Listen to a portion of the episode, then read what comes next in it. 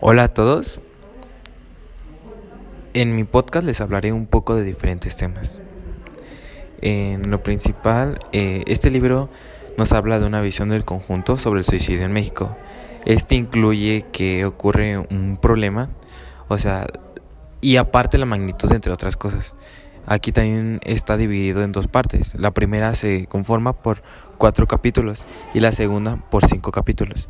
Volviendo a nuestros sentidos con, como Mindifunes, este nos habla de la práctica sostenida de Mindfulness nos ayuda a recuperar los sentidos, la capacidad de percibir y vivir experiencias, disminuyen los niveles de ansiedad y de estrés que generan la gran cantidad de enfermedades de hoy.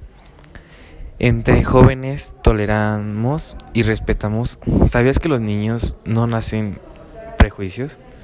Ellos no discriminan ni le dan importancia a las nacionalidades. A ellos no les importa de dónde sean o son niños o niñas. Con el tiempo van a adquirir prejuicios, pero esto se, se transmite de padres a hijos. Eh, y, y Quijal encuentra la razón para vivir. El Quijay es uno de los motivación una misión es ese motivo por el cual